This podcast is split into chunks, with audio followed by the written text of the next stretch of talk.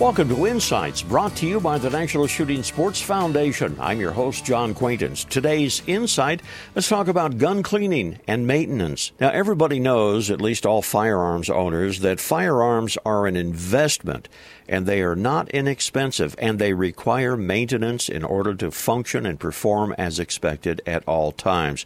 Regardless of how often you clean your gun, cleaning it properly is important. You start by using quality cleaning accessories. How many times have I bought less than top quality cleaning items only to be disappointed? Buy good cleaning rods with rotating handles. Use tips, brushes, and patches that are sized for your gun's barrel. A quality solvent, preferably one that removes copper fouling. Whenever possible, clean the firearm from the breech end. Bolt action and break open guns allow cleaning from this end and they simplify the cleaning process and they prevent crown damage from occurring to the muzzle. All right.